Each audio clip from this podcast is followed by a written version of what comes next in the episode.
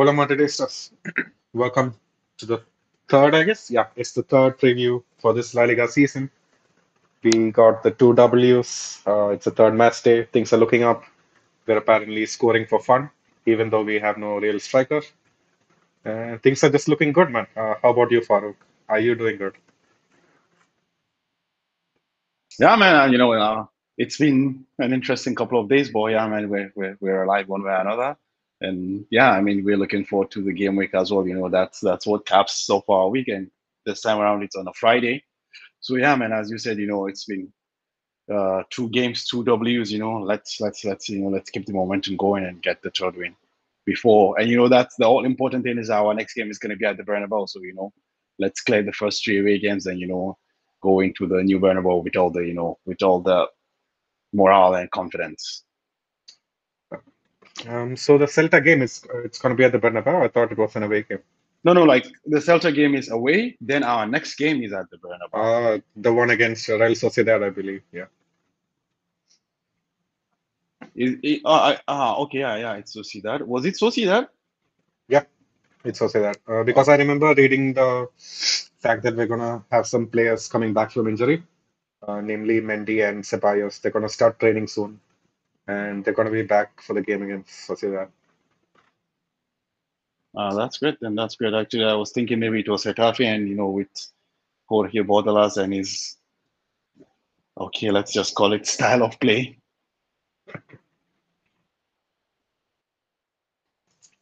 Yeah, yeah. Um, so uh, before we like actually go into like uh, previewing uh, Celta, like I gotta say this is this has one of been uh, one of my my favorite fixtures uh, for the last at least five to six years because it's always a free flowing game. And Yeah, I'm just true. I'm I'm just gonna be uh, pulling a few stats up uh, just to back up my claims. Uh, so 18 matches played since 20, 2014. Uh, we had 16 wins, two draws, a total of 60 goals scored, uh, which brings it up to 3.3 goals scored per match. And we've actually conceded 18 against them as well.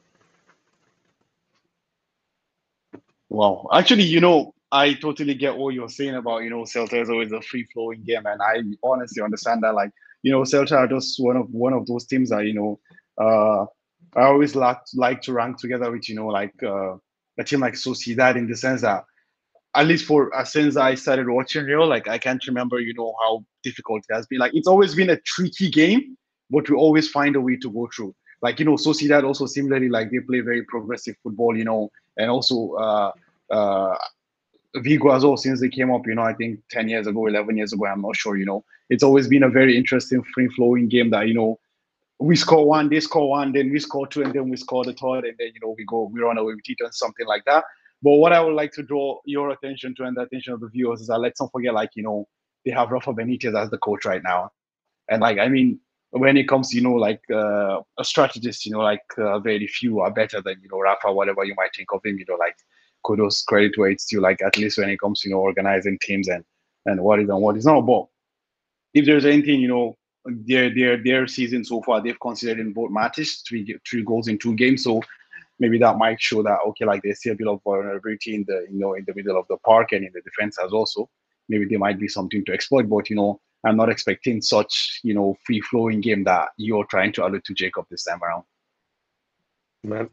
so you're saying this is finally going to be the season where we're not, we probably like potentially could see a 1 0 or a 0 0.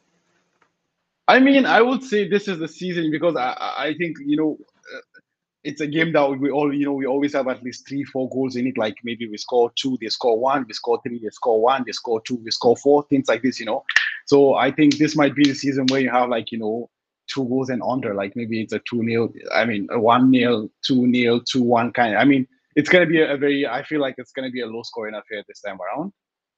Well, I don't know. Let's let's let's let's we we know we just need to get there. Let's not get ahead of ourselves, you know, with predicting the games and all that. So we will talk about this in detail later on. Yeah, man, that's true. Um, and just looking at Celta's previous few games, uh, so in La Liga they haven't actually won yet. Uh, they lost one and they drew one. Uh, the draw was actually against Sociedad, which was a Yeah. kind of free flowing game. Uh, I would say they really haven't found their foot yet in terms of the middle of the park and actually handling the defense yet. Uh, so we've got that going for us. Uh, but I was also like one of the fixtures in preseason caught my eye. So they had a match against Al Nassr. Yeah, Uh, oh, do you know the scoreline for that? it was five 0 right? No. Yeah, I, I was so surprised. Like I was like, so Cristiano, Celta Vigo are basically Cristiano's uh, stomping ground, right? Used to be at Yep. least, and Yeah. Yeah. Yeah. and, and I couldn't believe my eyes. I was like, is is the scoreline fi- uh, switched or something? It did Cristiano score five? But it was actually very surprising that Celta scored five and did not concede any. Goodness, So yeah. True. True. True. True. True. But that's the thing, man. You know, like you know, where you see honestly, like whether you like it or not, like you know, this top five, top six, top seven leagues that we have in Europe, like the quality is so so different to other leagues. I mean, honestly, like you can take a random, you know, I don't know. Okay, let's not name call people, but you can just take a random average player in any of these leagues and throw him into, you know, the RSL or the MLS, and like, you know, he's gonna be like Maradona region. Honestly, like I, I don't know if you see some of the highlights from the, you know, from the RSL or like the MLS. I mean, at least with because of the whole Messi frenzy, like I came across a lot of uh, footage from the League Cup. At least, like I mean, come on, man. Like you watch some things and you feel ashamed. Like you know, someone is committing the atrocity, but you're the one feeling ashamed. Like that is not what they call defending. That can never be defended, man. Like I mean, so because of that, honestly, like I, uh, it's not too surprising because I say like the quality in between uh, the golfing quality between these two leagues, it's it's it's outrageous, honestly. So you know, let's not take for granted what we have. Like yeah, we might see like you know, Celta might be Cristiano's, you know, uh, stomping ground or whooping boys or whatever it is, but you know that that that because it's no longer just Cristiano alone, and let's not forget Cristiano also is a 38 year old guy, you know, so it's not just. Uh, the, the, the you know the, the narrative doesn't just remain against Cristiano against this anymore. It's like Cristiano and ten other players, and although we have players like Talisca and all that there, but like the quality is just you know uh, I would say overall might just be lesser, and you know I mean not, not even just the quality, like the intensity of play. You know that's also something that's quite important as well. So that might be. But I, I, I totally get what you're saying. You know, like you know five on on on unresponded goals. It's you know is very unlike Celta. exactly, man. And so, like, it's safe to assume uh, we s- kind of alluded to this uh, in last time's preview, where we said, like, with all of these crazy transfers, uh, is the Saudi League looking like a top five uh, league anytime soon? And the answer is no. If Celta can beat them final, they're not there yet. Uh, I mean, honestly, I feel like you know intensity is really important. So I feel like right now the intensity isn't just there. So you know, but I feel like with time, uh, and you know what, the one thing there is, uh, if Saudi can keep pumping money, eventually they can buy a spot in the UCL. This is what you know I read across the last week. You know that Saudi is looking to buy a wild card for their champions and the you know as a guest to the UCL. So I feel like that might also you know leave, you know increase the level of uh, of the competition. Maybe not in the UCL, but like maybe you know. Uh, uh, even in the conference league, the Europa League, whatever it is, you know. So honestly, like I do feel like uh, that will up the level and the investment, as we have been told, you know, it's not just you know in in in, in the superstars at all. You know, it's also in the infrastructures and what is and what is not. So, and let's not forget, honestly, like one thing I always you know try to pinpoint to people is that a lot of people like to make you know uh parallels with China. But I kind of say to people that Saudi Arabia has been a footballing nation for a very long time. Since I was a kid, we always remember, you know, this Al Jazeera Sports, you know, that was owned by Qatar, which later became beIN Sport, and you know, like with Arabic commentators and all that. Like, you know, I don't know if you ever like listened to those commentators when they commented on Zidane and Ronaldinho, you know, at the 2006 World Cup. Like, it was something of fun, man. Like, it was. We don't understand what they're saying, you know, but it was, it was, you know, like I don't know, like it was just like poetry in motion, honestly. Like uh, if I find any of those footages, I will just share it to Jacob and you can really listen. So like Saudi Arabia actually is a footballing nation, you know, as even attest to, given that he lived there for a while as well. It's a footballing nation. So these are people that are actually very interested in football. So it's not like, you know, like you're shoe, you're like trying to force or feed people a, a sport that you don't care about. So I kind of feel like, you know, with time, maybe not top five leagues, but I mean, they will become, you know, a very strong uh, alternative league to European leagues that we have right now. Yeah, man, I agree. Uh, it's definitely no joke like the MLS. Uh, they take their football seriously over there, and with the amount of money that they're willing to put in, like it's not just the clubs; it's like even the fans have so much um, potential for spending money. So, did you see the footage where the fan was uh, one of the fans that actually gifted a Rolex watch to Fabinho after a game? Oh, really? I actually didn't see that, man. Yeah, yeah. So. Fabinho apparently had a really good game. So he was just walking out of the dugout, and then uh, the, one of the fans cornered him. Uh, one of the like someone from the Sheikh family, like for sure. Uh, he was like, uh, "You had a really good game. I want you to have this," and he basically tied a Rolex on Fabinho's hand. Yeah, I mean, honestly, I do feel like you know Saudi Arabia. Like, I don't know what the plan is eventually. If it's you know just for the goal of the World Cup that they plan to host, or if it's you know a broader goal that they eventually wanted to diversify their economy and what is and what is not. But I mean, what with, with what we've seen with, with golf and their approach for Formula One as also, I kind of think like maybe they are really really you know interested in that. But as I said, like you know, the only thing that might you know like might might be for them, which I don't think really matters for them, is like you know because the cultural difference to the European society, and you know for them it's it's it's really huge, you know. So maybe because of this, like it might be a deterrence for certain you know uh, demographics or something like that. But I do believe you know uh, with time and continuous development, like the Saudi league might you know su- supersede what people are thinking. Honestly. Yeah, definitely. Um, so all right, uh, before we like get into uh, Celta's transfer window and their starting lineups, let's like go ahead and read some of the comments. So Hassan is here in the chat. He's saying, uh, I was I asked him beforehand, uh, before the podcast started, like who's excited for match day three and Bellingham ball. Uh, and Hassan is saying, I'm thinking more about Kepa in goal and nothing really, uh, nothing other than that enters his mind.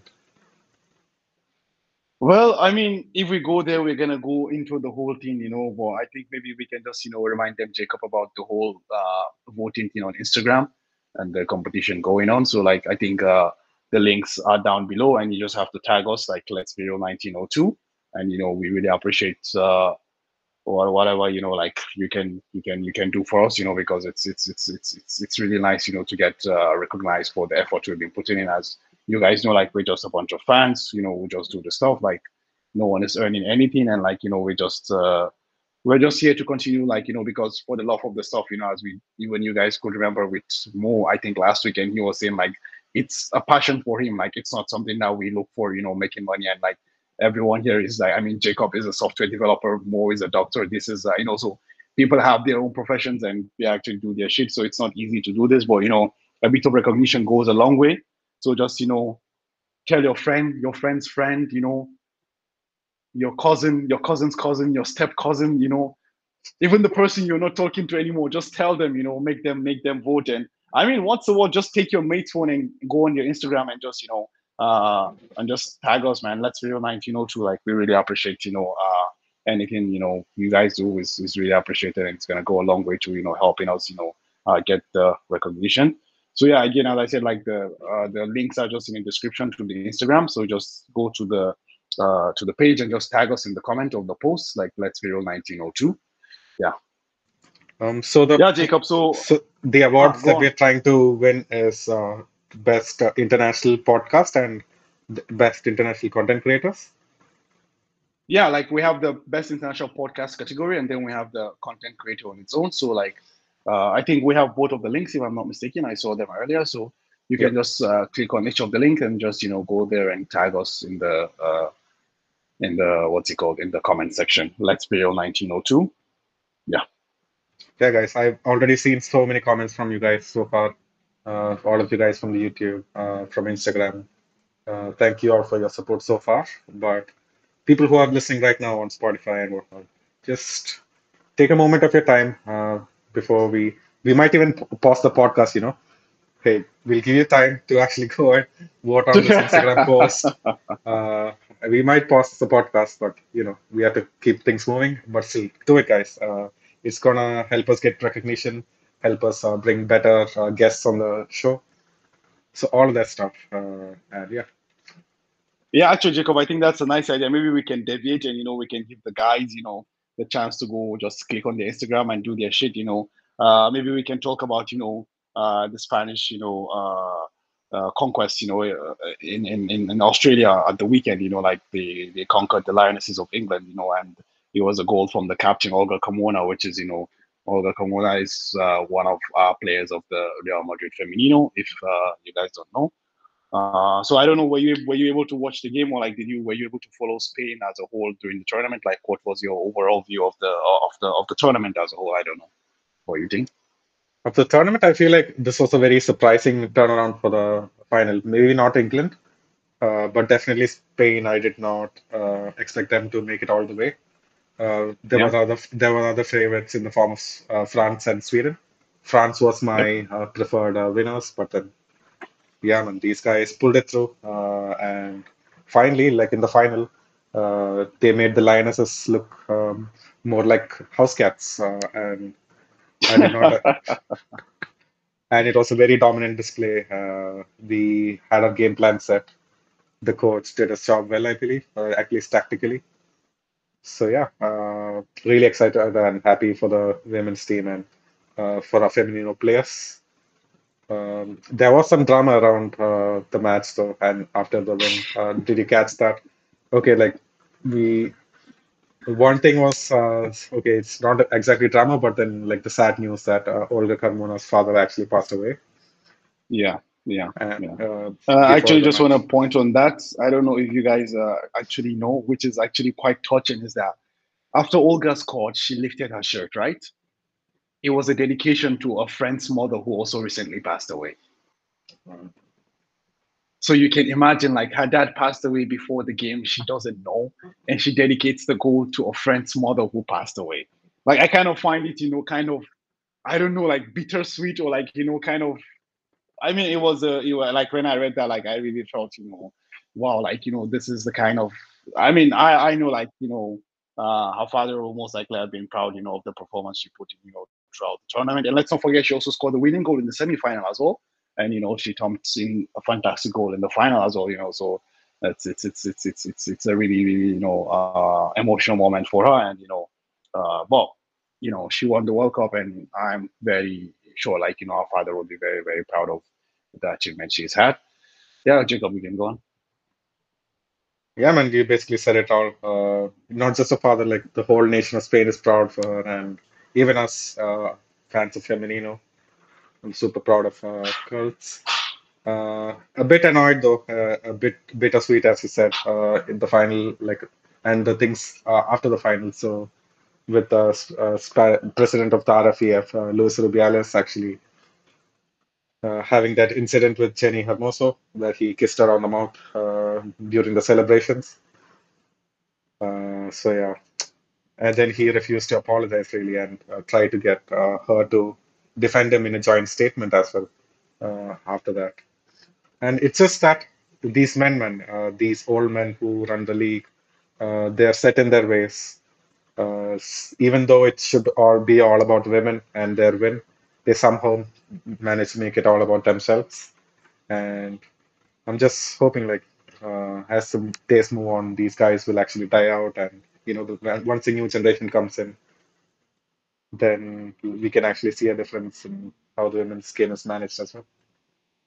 Yeah, Jacob, you said it all. It's really sad, you know, like we we live in the era of, you know, like white men who white old men, you know, who just are ingrained in their in their old, you know, uh old ways of, you know, believing that, you know, I don't know, like in their patriarchal in their patriarchal ways. And, you know, for example, let's not forget I don't want to draw parallels because like, you know, they're both two garbage situations, but let's not forget what, you know, uh, the president of La Liga said last year after Vinicius was insulted. Like he almost insinuated like Vinicius called this upon himself, you know something like this and uh, and also we can see what's going on here and like you know it's it's really sad because as you said you watched the game and like Jenni Hermoso like oh yeah she missed the penalty but she had almost a flawless game she dominated what was undominatable I mean I don't know if people actually follow the Lionesses and actually see them like one thing actually because I love Sarina Wiegman one thing I love about Sarina Wiegman is that she has this aura of like you know I don't know how to put it but like her teams don't play the most flashy footballs,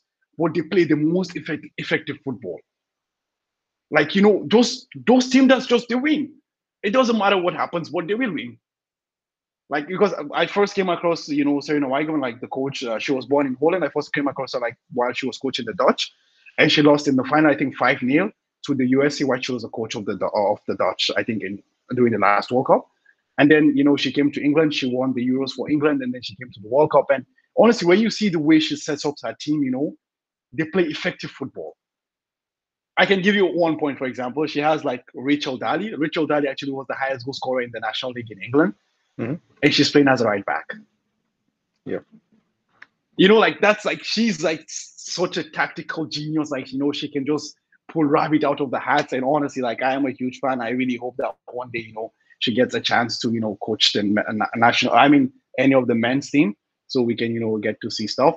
But yeah, you're right. I mean, back to Hermoso, like she gave a fantastic performance, I felt, in the final.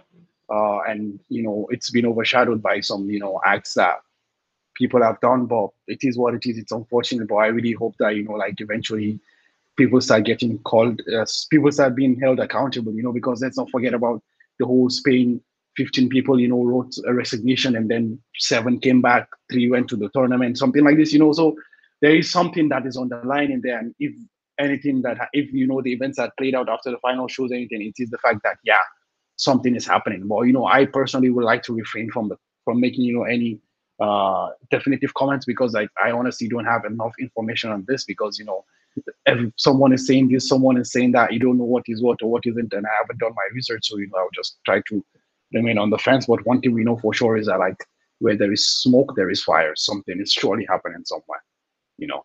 Yeah, yeah. Man, and uh, I was just smiling to myself when you said uh, you love to see the football and uh, the tactical genius of the women's team. And then it's not easy to impress Farouk, guys. Like Carlo Ancelotti has failed to do it. Zidane has not been able to do it. So it's high praise. And, you know, one day let's hope like one of these uh, guys can actually manage a men's team and we'll see how it goes. Yeah, man, and I, I, I love that. Of all of everything I said, this is the summary of what you thought out. Yeah, man, I just don't want to think about like that that depressing fact that um, these old white men uh, try to take away things from the women and get the attention, but yeah, they deserve nothing less, nothing more. yeah, true, true, true. Valid point. Uh, all right then. Okay, Uh, I guess I guess uh, we've given enough time to everyone in the chat to go and vote then, so we can get back to you know the discussion of our, our yeah. next fixture. Uh, so uh, wait, uh, before we like get into it, uh, I had a funny story. So while get, trying to get one of my friends to vote, uh, he said he okay, fine, just do it for me. I took out his Instagram account. Uh, so he was actually using one of these uh, hacked version of the accounts, and then he had like uh, hacked version of the app. So he had an Android. He had three accounts on there. One is for actually like chatting with his friends. One of the accounts was like for following football. The other account was like following Instagram thoughts or like Instagram models. For simping, you're saying. Yeah, for same things. I, I made sure that he tagged uh, us in with all of the three uh, accounts. So you know, that's the hustle so you have to pull, guys. Yeah. If you guys see an in- Instagram simp, you know, uh, tagging also, you guys should know, okay, like, yeah, this is Jacob's Strand. But then, I mean, this is Jacob's friend. But then, what does this tell us about Jacob as well? You know, they tell this, as the saying go, you know, show me your friends and I'll tell you who you are. So I'm trying to assume that Jacob also has like four or five accounts and, you know, for multiple multiple purposes. So, I mean, No, man, no. Not Instagram accounts. I have multiple uh, YouTube accounts. So you know, so, some YouTube history is like uh, not for the public, but yeah. okay, okay, okay. Uh, I, will, I will reserve my comments. All right. Um, just reading through the chats. Yeah, uh, nothing that we need to bring up right now. Uh, so let's get back into the mode of uh, discussing Celta Vigo. Uh, so um, I remember last season when I used to watch Celta Vigo just to uh, catch a glimpse of uh, Gabriel Veiga. Uh, while I watched all of those games, I did not actually rate him when we were linked with him. Uh, it was a May transfer. Uh, it wasn't really moving the needle for me. He got, probably could fill the squad somewhere, uh, but then if he Yeah. could actually move to Liverpool or somewhere like Napoli, I feel like that's the right level of team for him. Uh, but anyways, he hasn't played any of the fixtures in La Liga so far, so he's definitely going to head out. It's just a question of where and when. Um, so, Farooq, do you actually rate him highly? Uh, do you see him succeeding wherever he goes? I think you actually nailed it on the head. I think like you know, move to Real Madrid might come too soon for him because you know I feel like he's gonna he was gonna crumble under the spotlight. I I kind of agree with you that he needs to take that one next step before he takes that eventual big jump. You know, so I feel like there is something there, and also he has an eye for a goal as well, if I'm not mistaken. Like uh, from the I haven't seen a lot of him. I wouldn't lie here and say like you know I scouted him and stuff like that. No, but like at least from the little that we've heard, like you know he also has an eye for a goal, and you know he's a very meaty midfielder as well. So I totally agree with you in the sense that he needs to you know uh, take one step before that eventual big jump to the to you know to the big guns. And I think you know going to Naples, I think is going to be a really good option for him because he's going to go you know, into a team that's already set. Okay, they have a new coach, but this is a team that's just, you know, on the back of winning the Scudetto. So he's gonna he's gonna he's gonna slot in there, you know, perfectly. So I, I kind of believe that you know going there might might be the really good option for him.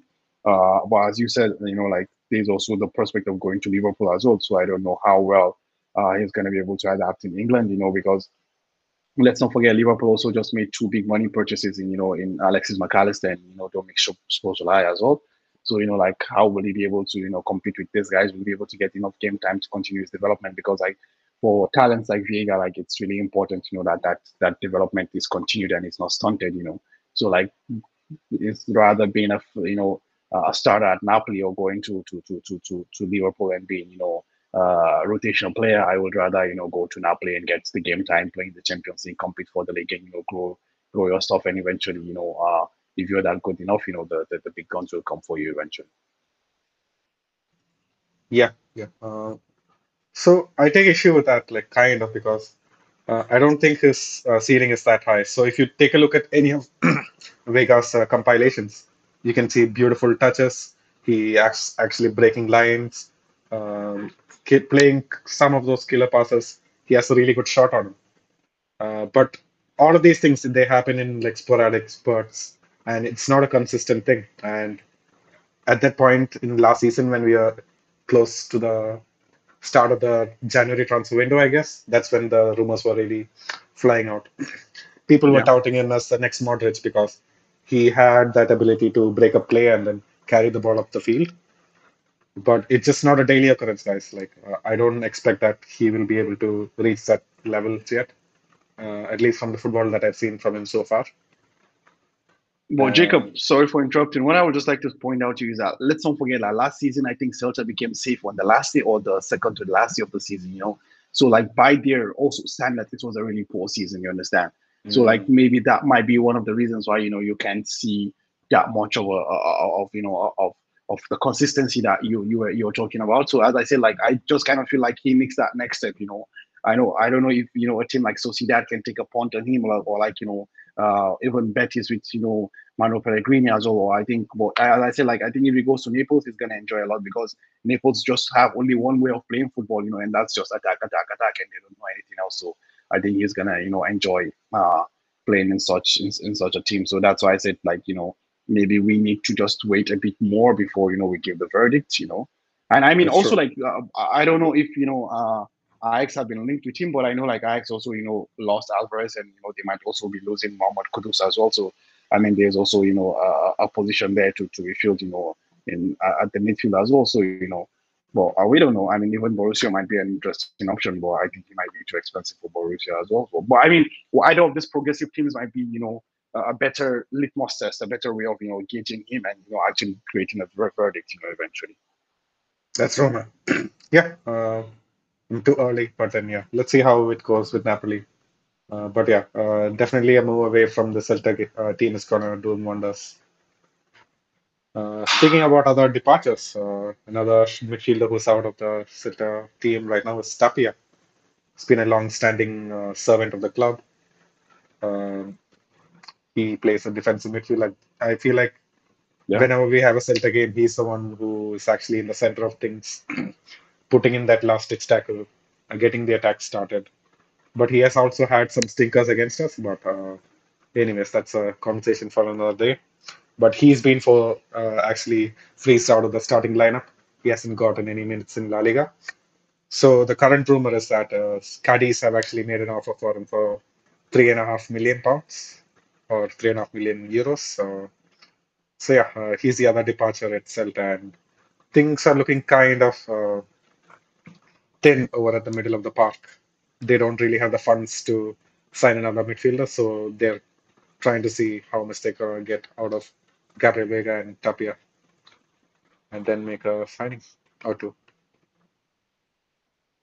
Yeah, I mean, but one thing is that you know, like I mean, uh, we always you know have to also understand the fact that, like I said earlier, like you know, Rafa Benitez, you know, whatever I think about him, is he's he's no main, you know, as a tactician or as you know, he's a really really smart coach. So I want to believe that if he's taking up the job after you know they barely survived relegation last year, you know, like he's seen some things that he can do, you know, and let's not forget, like also like you know, although you mentioned that they're outgoings, like you know, they've also been some incomings as well, although like also they've been injuries and what is and what is not.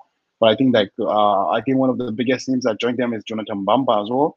So I think Mm. uh, you know he joined as a uh, as a midfielder and also uh, if I'm not mistaken, I don't know if Mingueza was there before or if he joined newly as well, but I'm not Min- sure. You know, also I feel like like uh, Mingueza has uh, was playing for Cadiz, right? Uh, before.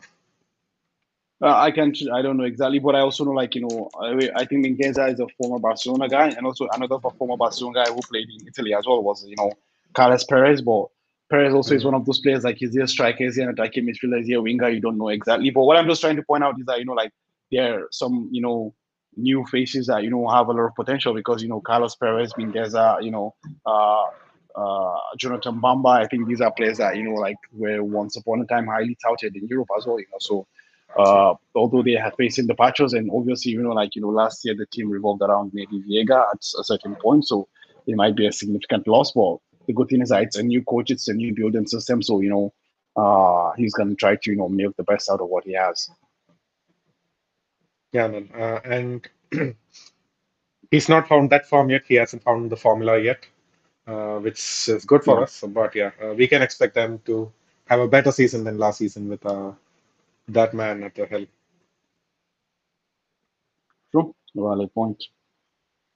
All right. Uh, maybe we'll just touch upon their starting lineup. Uh, they play a 4-4-2 uh, with Aspas and Strand Larsen uh, as a front two, and then Yep. Bamba at uh, left midfield. And it's pretty much a standard 4-4-2, La Liga 4-4-2 right now. Uh, kind of defensive, uh, but still a lot of talent up front to actually do the damage as well. Uh, the only only problem they have like, going on right now is they're leaking goals. They actually leaked two goals uh, from set pieces as well so far, and with surprise, surprise, uh, is one of our weak spots as well. So, you know, there's going to be some interesting corners in in this game. I mean, I, I, I, because the point is, you know, we have Rudiger and Alaba and you know, uh, what's it called, Jude as well. So I feel like you know we might have some people to target in there. Although, like obviously, like yeah, even last year we had Rudiger and Alaba, and still they were still not converting from the corners as well. But then you know, uh, hopefully, let's see, maybe that that that will change. Maybe we can get to exploit that because the point is right now we can we need to get the goals from anywhere we can because of the obvious you know elephant in the room. So we need to find a way to get the goals from anywhere we can, honestly. So hopefully, maybe you know we can exploit that. Uh, and you know, actually, what you mentioned about the you know classic four four two, you know, and one thing about four four two, even as we've known uh these people in the past, is always always the threat that you know they hold on the break. You know, if, uh, let's not you know let's not forget you know how how you know effective a striker like Iago Aspas is. You know, like honestly, so. I think you know that that transition might be really important, but I think right now because we play young and dynamic midfielders, maybe at least obviously you can totally negate that effect, but at least you can find a way to counter it a little bit. So it's it's going to be an interesting game, and it's going to be interesting to see how they actually set up the four four two. You know, because maybe it's a four four two that later becomes a four five one when they're out of defense, or uh, sorry when they're in defense, or you know something like this. So it's going to be like filling up the midfield and trying to you know set a low block or something like this. So it's it's going to be an interesting one to see. Yeah, man. Especially in possession, like there's so many opportunities because uh, Iago Aspas is not just some striker who just can lead the line. He can drop deep. He can connect the plays. Even though he's not as mobile as before, he can't really drive the Yeah. team of the pitch during counterattacks. But in possession, he's still a very talented player, very nifty player in a pinch. I mean, definitely, I totally agree with you. Like, although he's no, you know, spring chicken anymore, but like, you know, people like that, you know, like the experience matters eventually. You know, like their experience shows, their know-how shows. You know, the way they bully defenders, like, you know, that's even if for nothing they were able to, you know, create space and bring, you know, their teammates into play. So that's something that we might want to, you know, keep an eye out for. And uh, I am still not too confident in our defensive, you know, abilities of keeping clean sheet and like there. Also, you know, it's going to be something to watch out for, honestly. Mm. All right, uh, with that, I guess uh, we can talk about the Real Madrid side of things. Uh, so it's going to be our first game with the third kit. Uh, we've already talked about the fact that we all love the third kit, right, Farooq? Or did you have a different opinion? The black one, you the black, the black and the gold one. Yeah. Yeah, I mean, I mean, like it's nothing we haven't seen before, so it's not like you know they they're pulling a rabbit out of the heart. So like, I mean, it's something we've seen before. It's just a modernized version of it. Like, I mean, so yeah. Mm. So I'm not saying it's a bad one, but I'm just saying like it's not something that impressive as well. Yeah, not something that gets you out of the bed, yeah? Exactly, sir. All right. Uh, so right now, Ashik and Hassan they're having a discussion on Kepa, so which is basically the elephant in the room as well, and the narrative coming into this game. Uh, Lunin being freezed out, uh, being publicly dismissed by Ancelotti, kind of saying, uh, "No matter what you do, Lunin, uh, Kepa's gonna start sooner or later. There's nothing you can do about it." Like Yep. that is.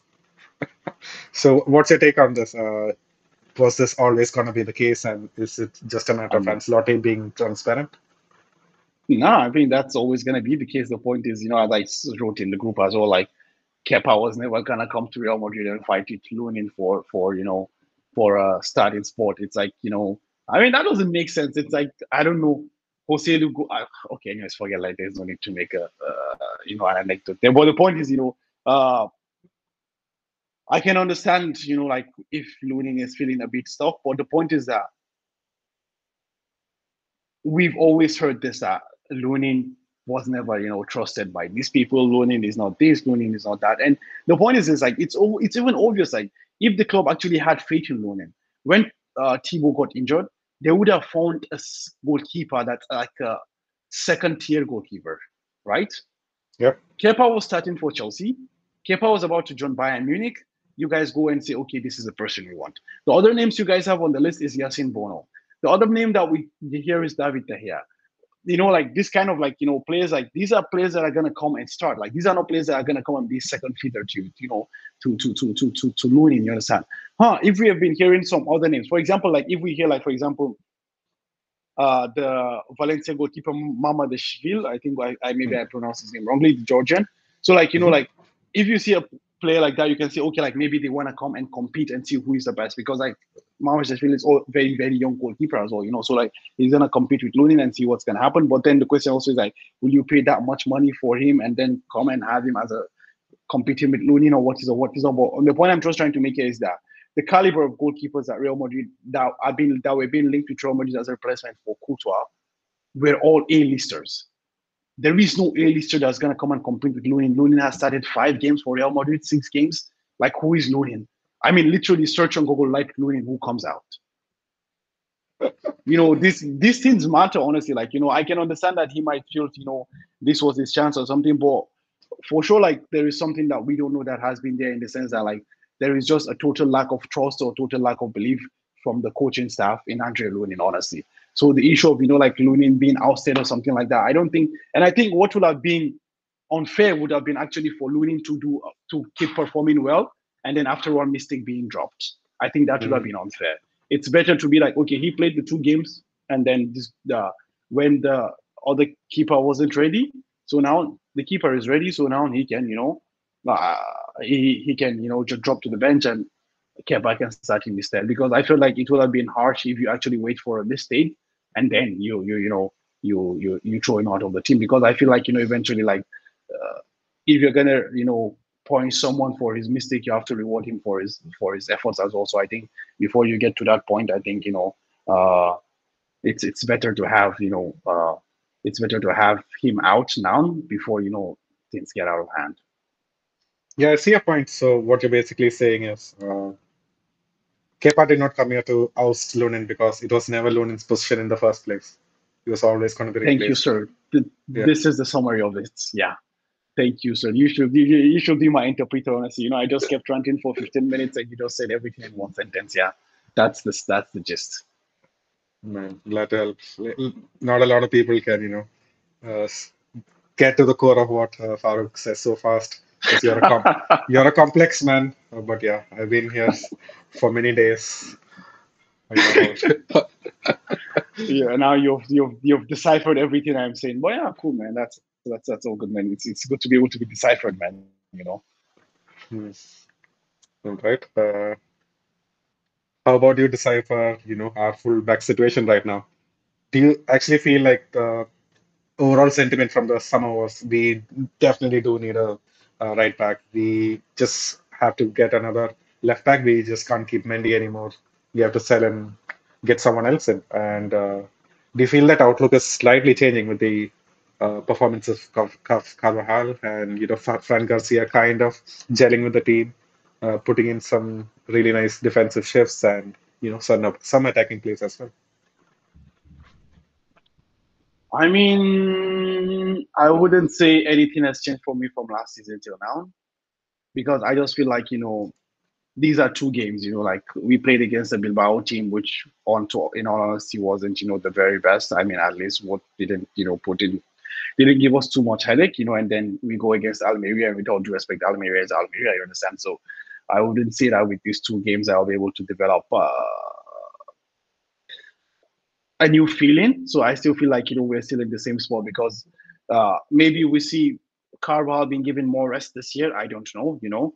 But one thing for sure is that you know like we're still you know waiting to see what Frank Garcia is or what he can be for this team. You understand? Because right now the team is playing a very abnormal formation, a very Yeah. very abnormal formation, which I kind of feel is very unfair to every other player. Because but then yeah, when you make a marquee signing like Jude Bellingham, you have to try to fit him into this. You understand? So this is a literally a lineup that is meant to cater to just one player, maybe two players, because like also like uh, I feel like Fede Valverde is also enjoying what he's doing right now. Well, this is just the thing, you know, like so we have to wait to see how that eventually happens, you know, with with with with Fran and and how they manage the game time of Carval. Because I said before, I feel like you know in the game against Atleti, you could see like there's a bit of Carval of old in there. But the point now becomes when the when push comes to shove, you know, when when when you know the chips are down, you know, when it comes to you know uh business end of the season, like how how how how does this fitness look like? You know, how does this sharpness look like? So these are the things. But if you know Carval and Lucas Vasquez are able to you know shuffle with a lot of consistency, maybe you know uh that way we might have you know Carval in peak shape come that period in time. And about Mendy, honestly, like I just don't even count on him because although I believe he's gonna give me something, I just don't. I mean, what's the point of having something that you don't have? You know, we have Mendy, but oh yeah, he's in the hospital room. Okay, we don't have Mendy. That's you know. So like that's the thing. So like the point now is that we need just to hope that you know Frank Garcia can you know build on. Obviously, he's gonna make mistakes here and there, and you know I would mm-hmm. really want people to give him that you know room for that error because he's joining a very very big team, so it's not easy you know to just shift and adapt to this team. And I said like he's playing a very very like shitty formation and a shitty system right now, honestly. So he needs to find his way here because eventually this is going to be an ISO ball thing where you know everyone just ISO ball their way into stuff. You know, there's not going to be like okay, this is you know the pattern or this is the style or this is the tactics that we want to do. It's just if you're good enough, you get shit done. So that's the thing, you know. So I do believe that with time, maybe he might grow into that position or he might show us that he's not the real deal. And let's not forget, I personally have selected our left backs to be the flop of the season, both Mendy and Frank Garcia. So I'm, you know, waiting to be to be to be surprised. Honestly, but the thing about this is that, again, I mean, I might be a very harsh person, but I would first give you time to prove me right or wrong. So right now, I'm still on the fences with uh, Frank Garcia, but about our fullback situation as a whole, nothing has changed for me from last season till now.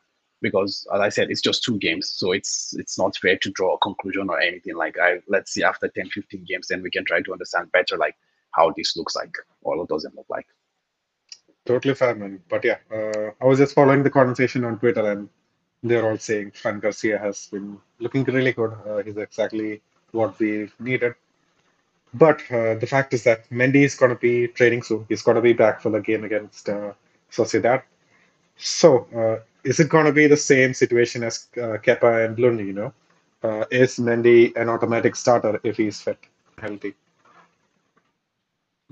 This is actually a tough question. I do believe that if Carlo today has to play Champions League final, he plays Mendy, irrespective mm. of the form of Fran Garcia. Oh, that's because a given. Like... Uh, okay, so you're gonna you gotta have to be honest. Uh, if it's a game against Man City uh, and Fran Garcia has looked good throughout the season, let's say uh, heading into that game, would you still start Mendy if it were you and not Ancelotti? I mean, if Mendy is fit, for sure I will start Mendy. What I mean, I'm not smoking weed, man. I mean, that's the thing. Like, I, I'm a very, very harsh critic of Mendy because I personally believe that his availability, his his lack of ability to rather is his fault. You know, I personally believe that, but that's my own personal belief. But also, one belief I have is that I don't see any better left back when it comes to one v one defending. I don't see that. When it comes to defending as a whole, I don't see a better left back. Hence, I believe you know when you want to play those stupid, crazy people, you know, you need the best defensive chance you have, and I feel like you know uh, Mendy would also be my personal choice as well. Definitely, man. It's just the experience and the know-how, and especially uh, with the one-on-ones and the wing threat on the wings that these teams pose, we definitely are yeah. going to need Mendy. Uh, so Hassan has a question for us. Uh, maybe uh, for this, uh, you can take this one. So he asks, okay. uh, how does Ancelotti watch Kepa's disastrous performances at Chelsea and thinks he can trust him, but can't trust Lunin, who performs at a very decent level? I think that says a lot about Lunin, honestly, because I also was wondering about that. Yeah, okay, like Chelsea fans would tell us, like, yeah, Kepa last season was good. He tried to rehabilitate himself and what is and what is not, you know and like based on what we hear, like also Louis uh, Kepa has a very good personality, and you know the whole thing that happened with Maurizio Sarri was you know blown out of proportion, this and that. It was a media and this and that. But honestly, like I mean, we hear we hear about Kepa, and we still hear about you know not here, but we still see those you know. For example, one thing I know for sure that hasn't improved with Kepa is that when it comes to set pieces, he doesn't know how to do jack shit. You just have to hold your fingers crossed and hope, inshallah, nothing happens. Yeah. Either someone heads it and the ball comes straight to him, or is, he doesn't have that presence of going and dominating aerially in set pieces. No. He might be a good shot stopper or whatever. No. But one thing I can say about Kepa is that he's very good with the feet as well. This is something. You know, and also one thing also we have to give credit is that honestly, Kepa also is a good shot stopper. Yeah. He's a good shot stopper. You know, let's not let's not, you know, like uh this but the point is there's always also a lack of focus with him as well. Honestly, and again, like my actually biggest problem is that we are weak aerially, and then we have a goalkeeper that don't have any aerial presence. So how, how does that work out? Is is it just a matter of confidence, and he just doesn't have the know-how to uh, venture forward and Bro, you know clear the ball, or is is he just not tall you enough? know, right now in my head, I still have a lot of I I still have a lot of replays about Kepa going and totally missing the ball. He just goes to punch the ball and he totally misses it. Or oh, he rather doesn't even come out. okay, so it's a complete misjudgment of the balls being put into the box. I don't think it's about misjudgment. It's just about he doesn't have that presence. I don't know if hmm. that makes sense. I just he doesn't just have that presence. Honestly, like you know, yeah, he can improve or will he improve or will he not improve? But I think actually that says a lot about Lunin as well, what he has done or what he hasn't done to actually. Because one thing we know is that Carlo is a player's person if you show him even a little bit, he's gonna put you there. I mean, we can see how it's happened with Dani Ceballos. Like Dani Ceballos showed a little bit, and he was an integral member of the team. Even Jesus Vallejo was there, you know, playing not always, but he got his chance much more than he did in the previous years, you know. But you know, I just wonder like what has Lunin done? Because I personally, I, I mean, we had this discussion if you come, remember, Jacob. We named three goalkeepers. Kepa wasn't even close to that. Yeah. He was at the bottom of the you list for sure, for sure. You know, so I mean, and then all of a sudden it's Kepa. Honestly, like I can understand that he has, you know, rebuilt a bit of his reputation last season. He had quite a good season with Chelsea, but let's not forget Chelsea finished 10th last season. Mm.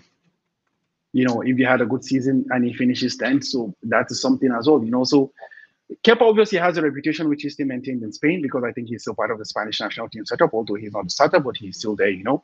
So and also you know uh, all of a sudden we have shortages of goalkeepers on the market so you have to you know go with the one you can see that you can get for the short term at least. So honestly, I think rather than Kepa, I think it says a lot about Andre Lunin that you know the club is really, really, really willing to go with Kepa actually. Mm. Okay. Yeah, I mean, uh, it remains to be seen, but I'm not expe- expecting world class performances like Courtois. At least, uh, like I just hope he can get the basics done and have, being in a team like Real Madrid, hope he finds his focus. Bro, finds his you're not mojo. expecting world class world class performances like Courtois, like you're like you're like name dropping Courtois like like he's your average goalkeeper, bro. Unless you're getting Alisson, even that is uh, maybe uh, if if you understand. I don't think you can get any kind of performances close to Courtois anywhere in the world. Honestly, I believe Alisson is a close shout, but still, I would choose Courtois over Alisson. Honestly, Oh wow! Because like of Courtois is is is is something else, honestly. Okay, yeah, he doesn't have the distribution that Alisson has, Yeah. but Thibaut is something else. Like really, at least for the past three years, he has proven himself to be something else. Really, really, really. So that's the thing, man. Like the amount of times like that man has really dug us out of our hole is uncountable. So right now, we just have to sit down, take a chill pill, understand that someone named Kepa is our keeper. You know, chill. Sometimes shit would happen. Just swallow your saliva and chill, chill. You know, because the point is, if we're gonna start worrying about this every week, some people might develop high blood, uh, you know, high blood pressure and hypertension, man, and we don't need our people, you know, getting into that. So you know, let's just prepare ourselves that we're gonna have this moments of lapses, you know, and Yeah. uh, stuff like that, and we will be fine. But again, you know, like uh, it's like also like Kepa is, you know, like a shitty, shitty, shitty, shitty, shitty, you know, shitty tire. Uh, I mean, uh, go- goalie as well. Like, let's hope that you know eventually he can also, you know, repay the fate that you know Carlo and the board has in him by bringing him to the club. You know, uh, I do believe that there was a reason that we wanted him before. You know, as Mo pointed out the last time that we really wanted him, Zidane vetoed it, and then he went to Chelsea for a for a record fee. So like, I mean, there is something there. You know, like so. Let's hope that he can refine that and uh, at least make us a bit confident, you know, because right now I'm sure I, I don't know what's going on in the chat, but I based on the comment you read me, I'm sure that no one in the chat has anything good to say about, you know, Kepa right now. But You I hit hope at least, you know, yeah, man, you you hit the nail on the head. So I'll just read out Ashik's comment as well, the latest one. Uh, so he says we are going to give up one or two goals on Friday with Kepa. Now let's move on to other players that are actually good. so that's the thing, you know, that's the thing, that's the thing. So I just hope like at least, you know, even if he doesn't, you know, give us confidence, at least he doesn't give us negative comments to make. Mm. You understand? At least just a steady Eddie to follow the word of uh, what was his name, whatever his name is. Just you know, we need a steady Eddie. You know, nothing flashy, nothing superficial. Just you know, go in, do your five out of ten, and get out of the post. Yeah. Uh, all right, man. Uh, I guess let's let's like just judge him for his performances and not talk about him later. Or we're gonna be talking about this thing like in every single preview and post match. Oh, uh, that's what I'm saying to you, man. Like, I hope, like you know, we don't turn this into a. Some, let's just take a chill pill from now, swallow it, go into the game. After the game, make a comment and forget about Kepa. Otherwise, I think it's gonna be something that is gonna keep going and going and going, and you know, the season will not end. Yeah, man, definitely. All right, uh, on to better than uh, more important things. Uh, let's like try to discuss the midfield. We know Tchouameni has had really good performances. We don't even need to talk about Bellingham. Um, Kamavinga, he's been good. Like, what's your thoughts on Kamavinga so far? I didn't watch last game, so actually Kamavinga didn't start the last game as well. He had a muscle overload, a muscle Mhm. fatigue, or something like that. Mhm. So I didn't watch the last game, but I will just go on the first game and I will just reiterate my comments. I just felt like you know, for me, it was an off day for him. Although, like obviously, like the uh, I I was informed that the stats back him up as you know the player with the most touches and something like that and stuff like that. But I just feel like you know Kamavinga will get there as well. But I always just go back to what I just you know want to want to use as my own personal excuse. This at least for the start of the season is that we have a formation that literally doesn't suit anyone in the team except for Jude Bellingham and maybe Fede already. Okay, obviously the four four center backs are still the same. You understand? So we have a formation that we don't know how it works. You understand? At least I don't know how it works yet. You know, the players have some idea.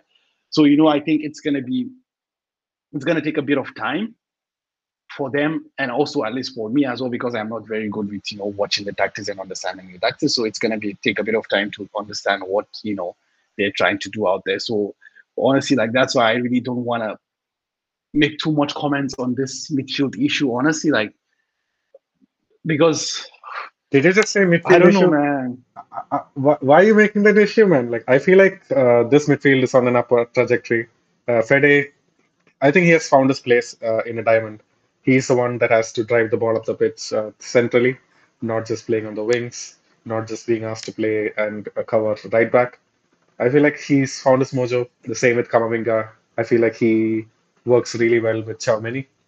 Uh, he still needs to find his connection with Bellingham, but once those guys get it going, I feel like this midfield, like it's here to stay. It's it's just heading in the right direction. But what were you I about to mean, say? the point Like, is what the was the, the, what the, was the the point is the, the the point about now what I'm saying about with the midfield issue is this like why I said midfield issue is that I kind of feel like we need to understand what are the roles of who. So Hmm. now are they uh, is what's gonna happen is this like okay we're gonna have late runs from Fede Valverde and uh, Jude Bellingham which is something that actually we've seen at least I have seen across uh, in the game I watch and in the highlights as well like you're gonna have runs of from these guys into the box but then also you have Vinicius Junior who is asked to start as a striker right and Yeah. I watched some highlights of the last game the man is drifting towards the left leaving no one in the middle Hmm. This is why I said like you know like there is gonna be something that you know like we need to understand. Or rather they need to you know figure a way out to deal with this but I think it's something that's gonna evolve through the season. And I really think like the midfield holds the key because uh I mean if we eventually go to the full backs of Carval is no longer the Carval of the past. And even if Carval was the Carval of the past what is he gonna do? Bombing and cross for Vinicius to head against Araujo? Is that what he's gonna do? You know so I That feel like you know the midfield eventually is still gonna hold the key to this. This is why I said the midfield issue in the sense that I kind of feel like we haven't seen, you know, the the the the evolvement of the team right now, and I feel like this team is just playing based on muscle memory. And what do I mean by muscle memory? Is just like okay, Jude is a fantastic player and he's playing based on that. Fede is a really good player, so he's playing based on that. Tchouameni apparently seems to be like a very very intelligent player as well. He is playing based on that not because of a certain i don't know if you could remember like you know when we had our teams you know you had this idea of you know the teams just building in you know dragging the ball marcelo to Kroos, Kroos to you know modric or modric makes a switch over back to you know uh carvajal carvajal draws his cross and it's a header from cristiano or, or you know something like this or like wow. it's the vice versa from the other side, you know, stuff like this. So I mean, but right now, like you don't, I don't know, but I, right now we can't see like what the sequence is gonna be like. Hmm. I Yeah, don't know. I, this is why I I said to you, I mean, midfield issue. Like when I say midfield issue, this is what I meant. Obviously, I know like this is the most stacked midfield in the world. Like there is no better midfield in the world right now than what we have right now. You understand? But the point is, it's just you need to get the mechanics right as well. Hmm. You need to really get the mechanics right. I mean, the point is, if if if if if you're having, you know, uh, if you're having a Maserati and then you know you're going and giving someone who doesn't have a driving license or someone who just barely even knows what a car looks like, you know, to drive the car. I mean, it's just yeah, you have the best car in the world, but then what's the point if you cannot, you know, use the car in the right way? So this is this is the thing there. wow. Was that a sly comment on Ancelotti, like driving the car, or I mean, it's not about fuck, man. I mean, don't you know, I don't know, man. It's it's not a, it's it's not a slouch. yeah, It's it's, it's yeah? not a I it's I hear I hear your talent. point. Uh, I feel like you're saying uh, we haven't really figured it out yet. These players uh, don't really work together uh, well yet. These guys are playing off of muscle memory, which is basically like you're saying we're still playing hero ball. We're expecting them to pull miracles, and it's been working so far. But we don't have like a clear plan on what we need to do when we face better opponents. So what I've seen I so mean, far, it's, uh, sorry to interrupt you, Jacob. It's not just about a clear plan, but I mean, okay, again, like I said, it's very limited sample size. At least what we, we know what we were doing in the past. We sit down on a low block, give Karim Benzema the ball, Benzema to Vini, Vini runs, he cuts back, Benzema scores one goal, one one goal, one. You know, it's done. This is how we score. Now, how does it work? I don't know. Uh, So it's a big unknown. It's it's a big unknown. Uh, we're expecting the midfield and suddenly Rodrygo to come up with 20 goals, the midfield to come up with 30, 40 goals. We just so this is what I'm saying. Like you know, like we, we right now. That's why I mentioned to you earlier. Like you know, like we need the goals from wherever we can get them because right now, you know, as if as at least like let's assume that our transfer window is closed. You know, with what we have right now, like we need to see that. At least I need to see that. You understand? So this is about my own. uh How should I say? Like my own naivety or like my own lack of knowledge about this. So I haven't seen what it looks like. I just explained to you. You win the ball back, you give it to Benz, Benz gives it to Vini, Vini gives it back to Benz. It's a goal. This is what Ancelotti was doing in the past. Now, okay, what are we doing? You understand? So I feel like we to see that we know we need to see a bit more of the games. This guy need to play together and uh, uh, see how you know eventually like it's it's it's gonna pan out. And also, what are the roles of the fullbacks? Mm. What are the roles of the fullbacks? Like, are you expecting? Because one thing we know like is that in this kind of midfield situations, fullbacks are very important.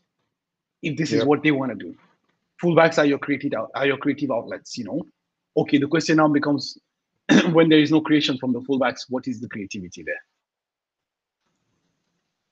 I, you can't ask that question, man. Like it's a diamond. Uh, we have to expect that our fullbacks are gonna uh, perform. Like if that's not the case, it's just not gonna work. We just have will have no depth. So right now, uh, what I've noticed so far in the couple of games, why Carvajal has actually looked good, is he has a clear role in this uh, team. He needs to hold up the width of the pitch on the right. Uh, he doesn't have to worry about defense as much as he had to last season because he has really good coverage on, in the midfield. Uh, so he gets a bomb of the field, stay up there, uh, put some nice crosses in. Same with Fran Garcia, man. He has been driving into the box. Uh, he has been going outside, trying to cut inside on certain occasions. Hasn't really worked out yet, but the fullbacks right now they're set up for success, and if they can remain healthy and we can keep this going, I feel like the fullbacks are going to have a good season. It's like you have to like can't take it for you can basically take it for granted that they're going to have a good season. Well, I mean, I as I said, like honestly, like I just feel like you know everything is too it's too young to make comments, and mm. I wouldn't you know get on any of the hype trains right now. Whatever hype train is there, I would not get on it. Like even the Jude Bellingham hype train, I am not on that because the what? Is, obviously yeah. when you're paying even when you when you're paying 100 million for a player, you need to know that this is the thing. You understand? I need to wait and see. I get onto the 10, 20 games, and then I will start to you know lick my lips and get excited or not get excited about stuff. You know because it's just the start of the season and it's a very weird formation. And I I personally like I I people know that I'm one of the biggest you know Ancelotti out person, but I kind of feel for Ancelotti this season. What do you want him to do with this team?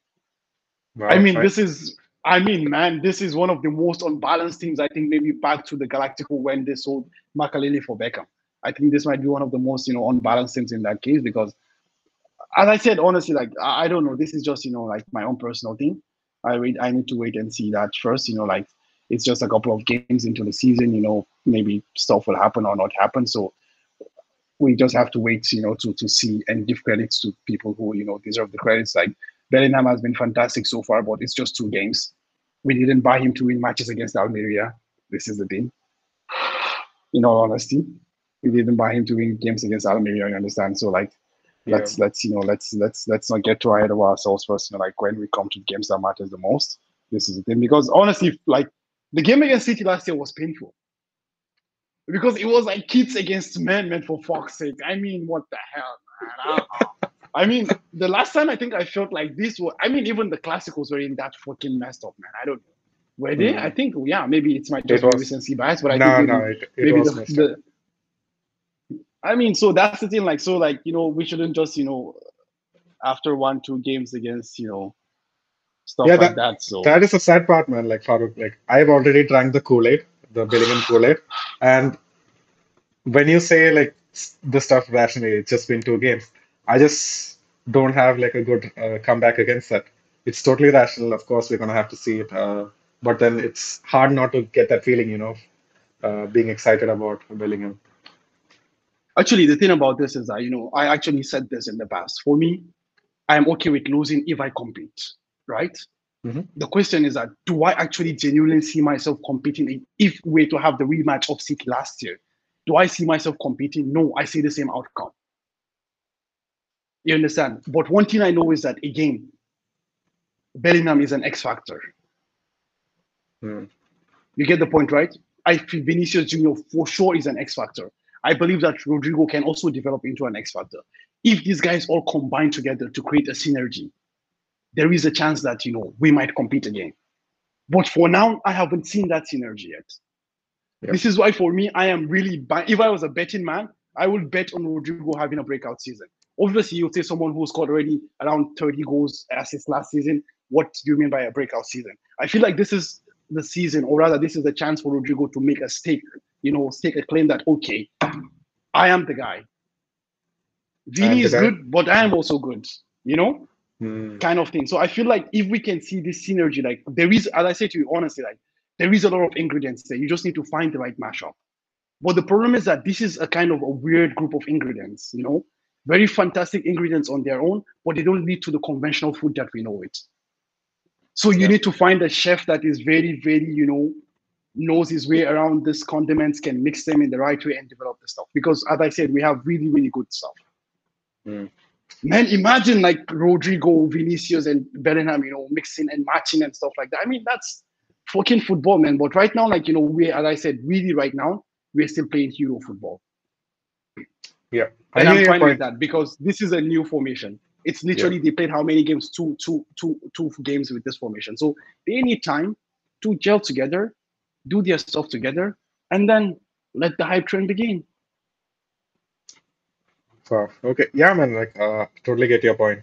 Um, that's kind of interesting, you know, because you said uh, in order to make this work, we need someone, a really good chef, like you said, uh, to put in the ingredients well. And just from usually as fans, we have these opinions, right? Uh, even last season, like Carlo, like why are you doing this? Why are you not doing this instead? We all had opinions, but this time, uh, like you said, we've got to actually feel for Carlo. Like even as as fans, uh, from our like high seats, we have no idea how to actually make all of this work. Not sure anyone in the world knows how to make this work. It just these guys have to figure it out for themselves. Uh, it's a hard one. I mean, the point is, I'm not being paid millions of euros a year. You let them pay millions of euros a year, I will also figure it out. this is the point. Why did he become a coach? This is this. I mean, it's. I mean, it's just like Jacob, someone coming to you and being like, "Oh yeah, you're a front end developer. We need you to develop the software," and be like, "Okay, I don't know how to mix it." Then why did you become a developer? This is a challenge. That's true. This is a challenge, you know. Like, and as I said, honestly, like I will feel for him because I feel like it's he's been put in an unfair situation with the whole lack of striker team. But this is also a challenge, you know. As a coach, I believe that he relishes such kind of challenges. But I personally, I think everyone knows my my my thoughts. Do I think he's the chef to make this perfect mixture? Hell no, I don't think he's the person.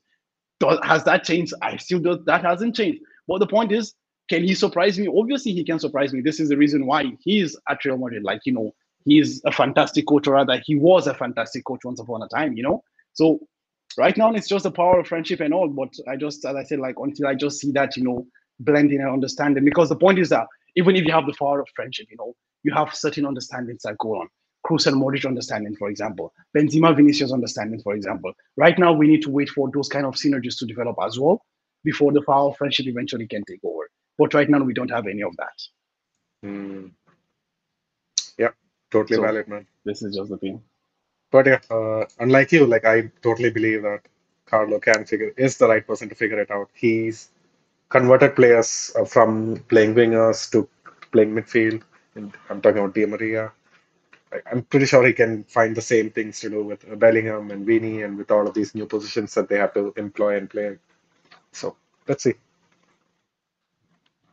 Fingers crossed, my friend. Fingers crossed. All right. Uh, you think we can get into the lineups now? Um, maybe. Um, so before going into the lineups, uh, just remembered Mo saying, "Hey, you guys need to be cautious and you know look out for the Mbappe front uh, because apparently he's gonna be dropping an interview on uh, after PSG's game on Saturday, and there's gonna be two possibilities. Like either it's gonna be like a very dumb interview where he basically says nothing, or he's gonna drop some truth bombs and you know things can actually change. I'm not saying he's gonna like actually go ahead and say he's gonna sign for us soon or uh, he's gonna actually renew with PSG, but maybe th things can happen. But what's your take on that? Like, do you think it's a possibility that he'll actually reveal his cards? Kylian Mbappe. man, I, I think that train has passed, man. I think that train has passed. I think he's just gonna announce either one of two things. Either he's gonna announce that he's gonna stay there, or he's gonna announce that he's gonna renew with Paris. I don't think there's a total alternative there about mm-hmm. leaving. I don't think the alternative of leaving exists. I personally think two options. He's gonna say I'm gonna stay for the season, or I'm gonna like extend one year contract till 2025. Yeah, mean, it's too early on in the season to actually come out and you know say things get, that can mess up your position in the starting lineup. So he's gonna play it safe for sure, uh, and I just hope he's just not gonna renew. You know, I feel like him renewing again for one more season is gonna close the doors for Real Madrid. How are we gonna pay I mean, 250 million for him again? Mbappe is a phenomenal player, the best player right now in the world. Totally, I will, you know, I will uh, totally agree with that. But the point is, if Haaland is willing to talk next summer, Hmm. go for Haaland. That's just the thing, you know. Like uh, keep going back and forth, left and right, middle and center doesn't make sense.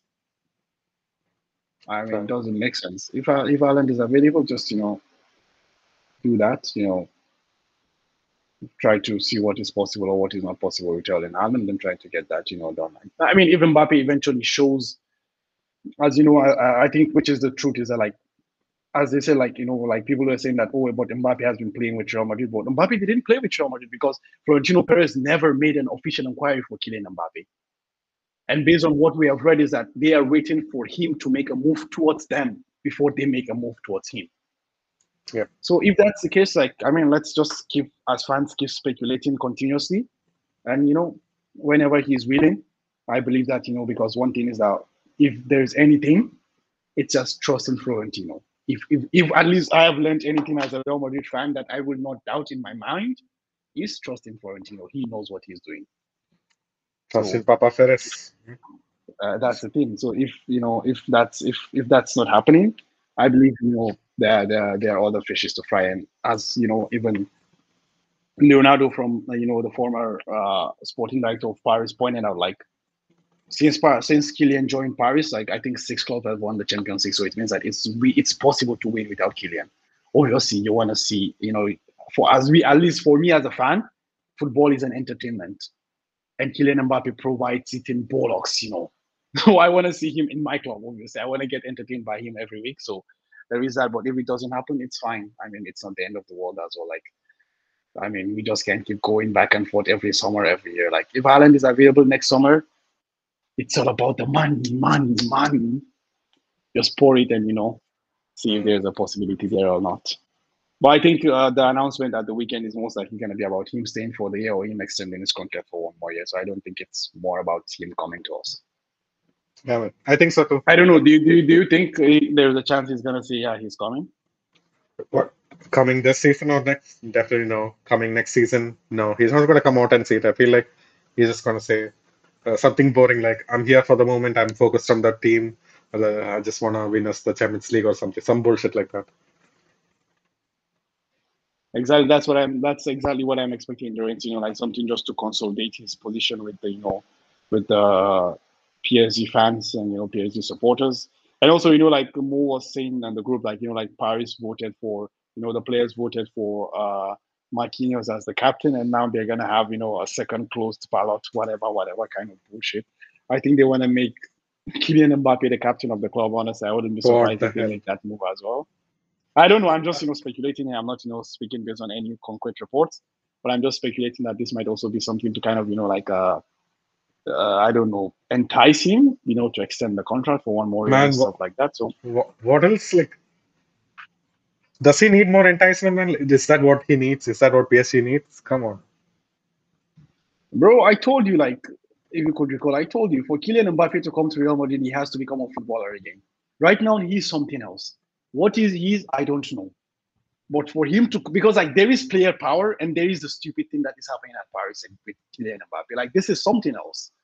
I mean, this is just something else, you understand? So, like, for him to come to us or to even go to any club for that match other than in Paris, trust me, not even Chelsea or Newcastle are gonna give this to this bullshit that he's doing. Yeah. Honestly. So for him to, you know, go to another team, he has to become a player again. Right now, he's something else. He has to become a football player again. So whatever you see happening with Kylian Mbappe and Paris, just you know, fuck that. Like forget about it. It's not really important because they also don't know what they're doing there. Fair enough, man. All right. Uh, I guess we've uh, gone beyond our allotted time for Mbappe for this episode. Until next episode, like, uh, but yeah, Ha- uh, so Jagog, he's uh, in the comments. He's saying Haaland is not coming to Madrid. I guess you're an EPL fan or a City fan. Uh, but yeah, Haaland is not coming to Madrid. How yeah. much is he willing to bet? Let's see. Let's see. I mean, how old is Haaland? It's just does he think Haaland is going to die in Manchester City or what? Definitely not. Yeah, he's gonna come eventually, or we might he might be open to joining other clubs. Let's see. All right, man. I mean, let's just uh, kind of wrap things up with the lineup and the predictions. Uh, so yeah, you can start with the goalie. Um, Kepa the keeper. Kepa, the keeper. I mean, Hassan uh, is in the chat. He says uh, Lunin, and Lunin is his ma- number two, and it's not Kepa. I I feel like uh, Ancelotti's comments are pretty damning, even though I kind of want to see Lunin get another chance. Um, I think it's going to be Kepa this game, especially with that tiny, tiny mistake uh, again, which could have been saved. But yeah, let's see. No, Uh, I, I, I totally agree with you. Like, I think in goal it's Kepa. I don't think you know. Mm, Uh, I don't think it's it's going to be another. But I mean, Carlo might just pull a curveball on us and you know go with go with you know Lunin. But the thing is that if there's anything we know, Carlo is a man of. Uh, if he says something, he's a man of his word, unless you know something drastic happens behind the scenes. So since he's mentioned that you know mm. Kepa will most likely be starting, it means he'll most likely be starting unless you know something dramatic happens. All right. Uh, Jagog actually came out, uh, came back. Uh, he says Haaland is not gonna leave a treble-winning team, guys, anytime soon. So, do you believe this narrative? Like, we know this guy wants to win it all all the time. He's very motivated. He wants to be on top of the scoring charts all the time, every season until he retires. Do you feel him leaving Man City and coming to a team like Real Madrid or maybe even Bayern is gonna hamper his chances of doing that? No, definitely not. I mean, he's trading Man City for Real Madrid or for Bayern Munich. For the thing is that players will leave because why they believe they've achieved everything achievable with a certain team. Huh? Okay. What now happens is that let's not forget about you know the fact that Haaland is not English. If this was Mm, Harry Kane we are talking about, I'll be like, nah, he's never gonna leave. You understand? Haaland is not English. You know, he wasn't brought up in Man City academy or shit like that. That he will feel like there's a sentimental reason to stay. No, he's gone there, won the treble. He's done what they've never done before: win the Champions League. They literally bought him as a hired mercenary to win the Champions League. He has done his job, and he more than did his job. So he's done. What else is there to achieve? To win the treble again? Okay, he's gonna win it again in two years, and then what? He's gonna leave. That's why I mentioned. Like the point is, I think Pep leaves also in 25. In 2020, I think Pep's contract runs till 2025, unless he renews it, which I think he said he's not gonna do. I think he said that's gonna be his last. But then he might renew. I'm not exactly sure. Unless Pep renews, I feel like in 2025, like Haaland has, you know, there is a chance there to, you know, be like, okay, like this is the end of a cycle. I'm gonna, you know, try something new. But that's uh, the point is, I think that's the counter. It's a counter argument that he won the treble is gonna allow him not to leave. No, I think rather winning the treble will will say that okay, like I am, I've come here, I have done everything that's required of me. Next challenge. mm. Yeah, that's a fair point. Uh, you know, boredom sets fast once you win it all multiple times, and you have nothing else to prove in a certain country, so you just have to switch countries at that point.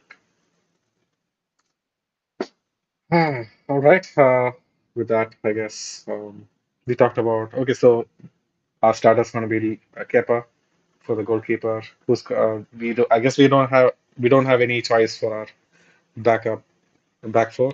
Uh, it's going to be Carvajal uh, and uh, Fran Garcia as the fullbacks, Rudiger and Alaba as the centre backs.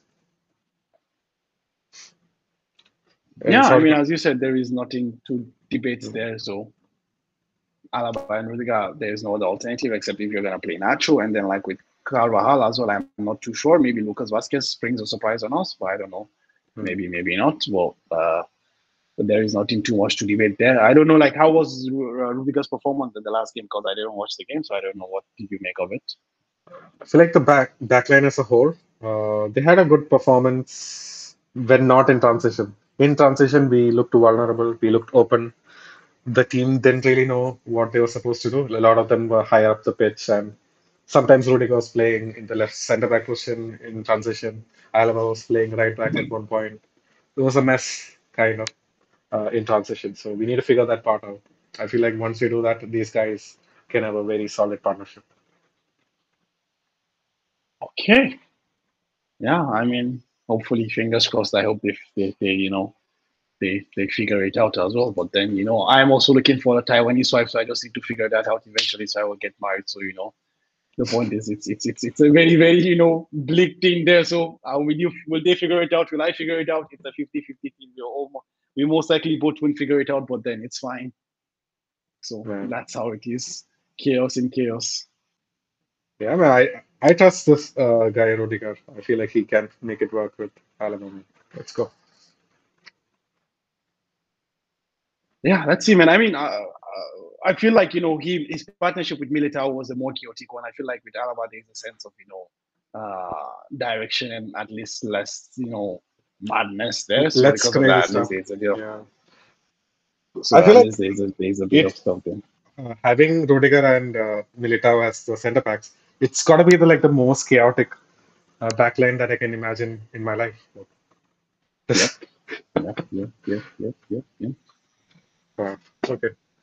Moving on, uh, let's go to the midfield. I guess we have it set. I guess uh, our starting lineups is set, like I- except for the goalkeeper part. Everything else is taken for granted right now, at least. I mean, that's the thing. Like, we have four uh, four midfielders, and I want to believe that at least we will continue that partnership, so we can, you know, see what you know that that that diamond four. You know, like that those four players. I think we should see Kamavinga back in the team and Kroos drop into the bench because at least the reason why they uh, Kamavinga didn't start the last game was because of a muscular of fatigue or whatever they called it. So something like that. So I believe now he's back to full fitness. So I will, you know, be thinking that he's going to be back to the bench, and we're going to see the mutual quartet of you know Bellingham to um, Kamavinga, Tchouameni, and you know Fede. So I think that's that's what's going to be because the point is we need consistency for these guys. We need these guys to keep playing over and over and over so they can understand and build synergy between themselves. Yep.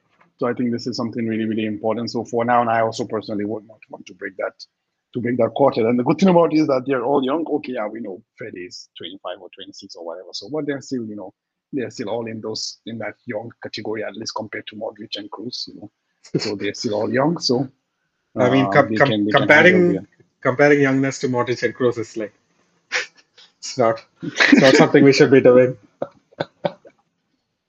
Well, that's you have a very valid point there as well. That, you know, comparing you to those guys doesn't make any sense. But yeah, I mean, I just you know want them to continue doing their thing. So at Yeah. least, uh, so you know, uh, they can get used to each other and they can understand better. You know, the the the, the, the positional play of each other. So that way, you know, they can build on from there. And eventually, during the season, you know, we can always uh, shuffle around with Kroos, Modric, and Dani Ceballos when he's back to full fitness. Exactly. Yeah, and I think uh, Kamavinga is gonna win his uh, place back. He's gonna play again. Um, although uh, Modric had a good showing when he came on, I think last game. Let's see. I mean, these guys right now, they're riding the bench, but yeah, let's see. Yeah. Um, so I guess uh, again for the front line, it's going to be Vini and Rodrygo. But I'm interested to see like uh, who are your like de facto attacking players we bring on when we actually need a goal.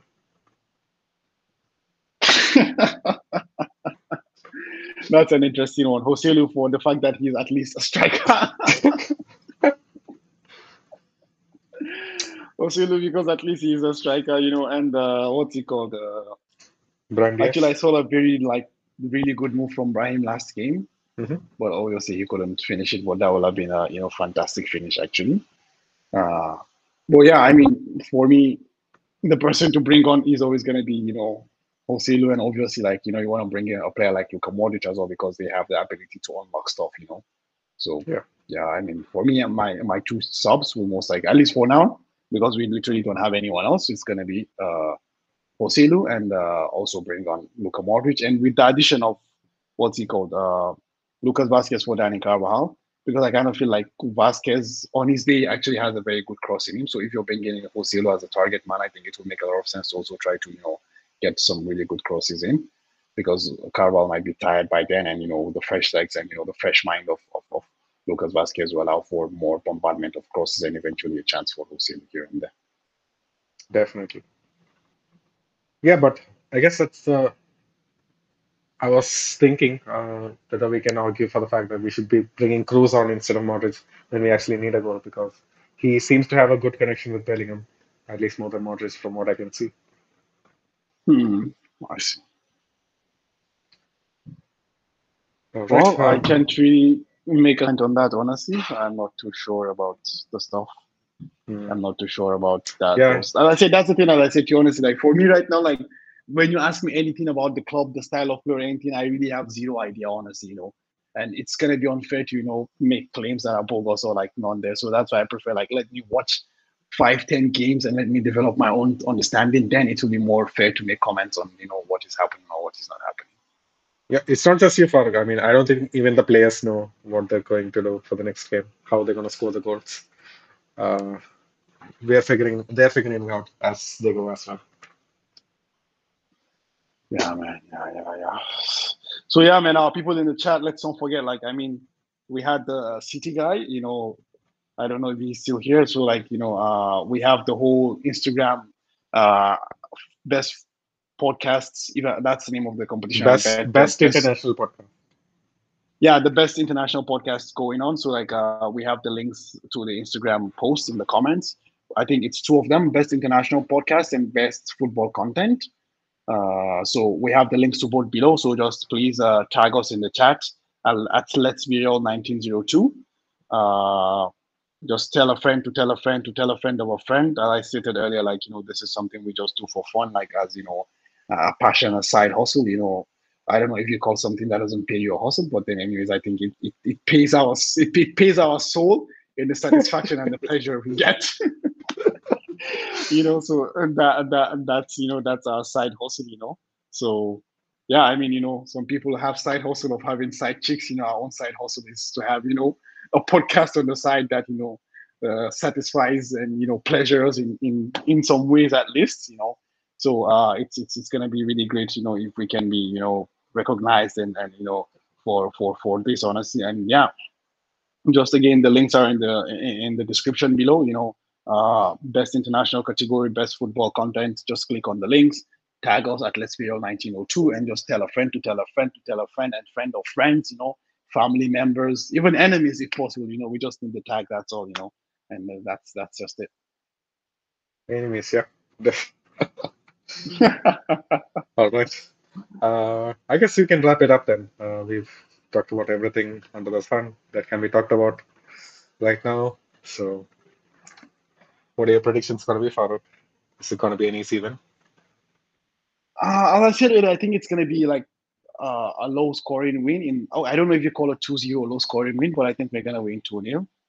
Mhm. Just for the sake, okay, 2 0 is a good shout, man. Uh, to be, because our defense has been looking solid. Like if if Kepa's to start, and let's assume he has a good, really good performance, uh, feel like we can keep the clean sheet definitely. But uh, just for the sake that um, whenever these former Real Madrid players or like these managers they come in, um, they always have a moment to outshine. So I feel like Benitez is to have that moment. He's to take the lead early on. So I feel like maybe uh, again a 3-1. That's what I'm going to predict. Uh, I feel like we've still got, even though we don't know how to actually score the goals, we're still going to score the goals somehow because that's how Finally, right? Yeah. yeah, that's how brilliant these players are. That's how brilliant Jude Bellingham is uh, right now. So a 3-1. Wow, that's that's that's that's a good shot actually. But I was thinking of a more you know low end scoring game. But yeah, three one is a good shot as well. But then that's you know backs up the whole stat you brought up earlier. You know, like with the high scoring games always. So it's gonna Mm, be four games, in four goals in the game as well. So yeah, man. I mean that's that's more than fine as well. You know, as long as the boys get the job done. You know, in the last three weekend before you know we first we finally play our first game of the season. So yeah, you know that's that's that's the important part of things. Yeah, Hassan has a good point, Farooq. Uh, you're gonna have to answer Yeah. this. He says uh, Farooq can believe in Kepa clean sheet, clean sheet, but Jude hasn't won him over. Hmm. Farooq's ball knowledge maybe on fraud watch. I mean, it's it's it's not about believing in Kepa's clean sheet per se, but it's about believing in the lack of firepower from from from Celta actually right now, you know. And I just kind of believe that, you know, like with you know the amount of bodies we have around, you know, with the diamond, it kind of gives more shields to them. And as I said, like you know, Kepa obviously like has moments of lapses and you know not the perfect person, but I still believe that he's a decent shot stopper. So I think, I mean, if he can't I mean, if every shot on target is a goal, then I, I, he might as well keep, you know, stop being a goalkeeper eventually and change his name from Kepa to, I don't know, scorer or whatever, scored upon or whatever it is, you know, receiver maybe Kepa from keeper to receiver, you know, maybe that might be, I don't know, but yeah, I mean, it's not about Jude not winning me over. It's about that's not the point I'm making. You know, like I let my words not get twisted. You know, let me set the record straight. As I said, Jude is the X factor. Vini is the X factor. Rodrygo can become an X factor. But how do you create synergy between these three X factors? You might have a fantastic player in a team, you know, but it doesn't work out, or it might work out. We don't know. It's just new. So what I'm just saying is that after two games, I'm not gonna start riding any hype train yet. I need to see when people actually make shit happens when it matters the most. That's what I want. Like, I mean, I'm not paying 100 million. I mean, and we're not fucking Chelsea who's going to pay 100 million for someone that's going to, I don't know, whatever, whatever I do. So it's, it's, I mean, I mean, it's going to take a stupid person to actually point out that Jude Bellingham he's not a good player. Like, he's a fantastic player. And, you know, because the word actually, you know, world class gets thrown around a lot, but I think Jude Bellingham is a world class player, you know, and has the potential to be a generational talent for Real Madrid, you know. So, but the point is, I just feel like right now, like, I'm not gonna go over the board and be like, yeah, he's the next coming of Zidane or something like that. Hmm. Speaking of generational players, you want to hear Ashik's prediction? Okay.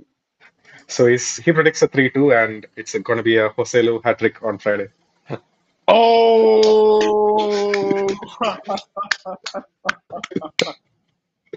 God, I love Ashik, man. Honestly, I love him, man. He, you know, he he had he adds you know spice to our to our to, to our episodes, man. Honestly, I mean, fuck. Ashik, if that happens, man, like honestly, I'm gonna buy you a jersey of Joselu and ship it to your address. Honestly, Wow. jokes apart, I'm saying this here uh, right now. He scores hat trick. Even it doesn't matter what the goal, whatever. Even if we lose or we win, whatever. Like if Joselu scores a hat trick, you got a jersey, my friend. One hundred percent. You can hold me to this. It's recorded live on. You know, I would send you a jersey. One hundred percent. First kit, second kit, third kit, whichever you want with Joselu on the back of it. One hundred percent. Farooq, is the kit going to be made in Milan or somewhere else? Nah, it's gonna be directly from the Real Madrid website. Oh, okay. Nice. There you go, Ashik. Man, what do you think, man? Do you, do you, do you think we roll in fake jerseys? Nah, man. We go with the authentic stuff, man. All right, all right. Uh, But then it's not gonna happen, so Ashik also shouldn't get his hopes up. the Yeah. chances of Joselu getting the hat trick is I don't know. for Ashik's sake, I hope that happens, man. Uh, and I want to really see that happen too. Uh, would be a nice change. uh, all right. Uh, I guess we can wrap it up uh, here. So, thank you for staying here in the chat, all of you guys, Ashik, Rajat, and Hassan. We had a new person from Man City fan as well, Jagog. So, and Sunil as well. He was in the chat constantly. Uh, so thank you for you guys' uh, time. Uh, we're gonna wrap this up, but before you go, please to make sure that you hit the like button, and if you haven't subscribed before, please hit the subscribe button as well. And we have some awesome content going on in Instagram. We might be bringing you new reels and content from live from the Bernabeu from the Sociedad game as well. So stay tuned for that. And so you need to be following Insta- our Instagrams uh, and follow our partners over at Real Madrid Committee for some awesome Real Madrid content. And uh, you can also catch all of our podcasts on Spotify and all of the other audio platforms Google Podcasts, Apple Podcasts, you name it, we're there. So, yeah, without further ado, Father, you know what to say. Before I say my thing, don't Oh. forget to vote for us. Oh, the links yeah. below in the description. Let's be real 1902. Tell people to tell people to tell people. And with that, I shine out by saying Hala Madrid. Hala Madrid.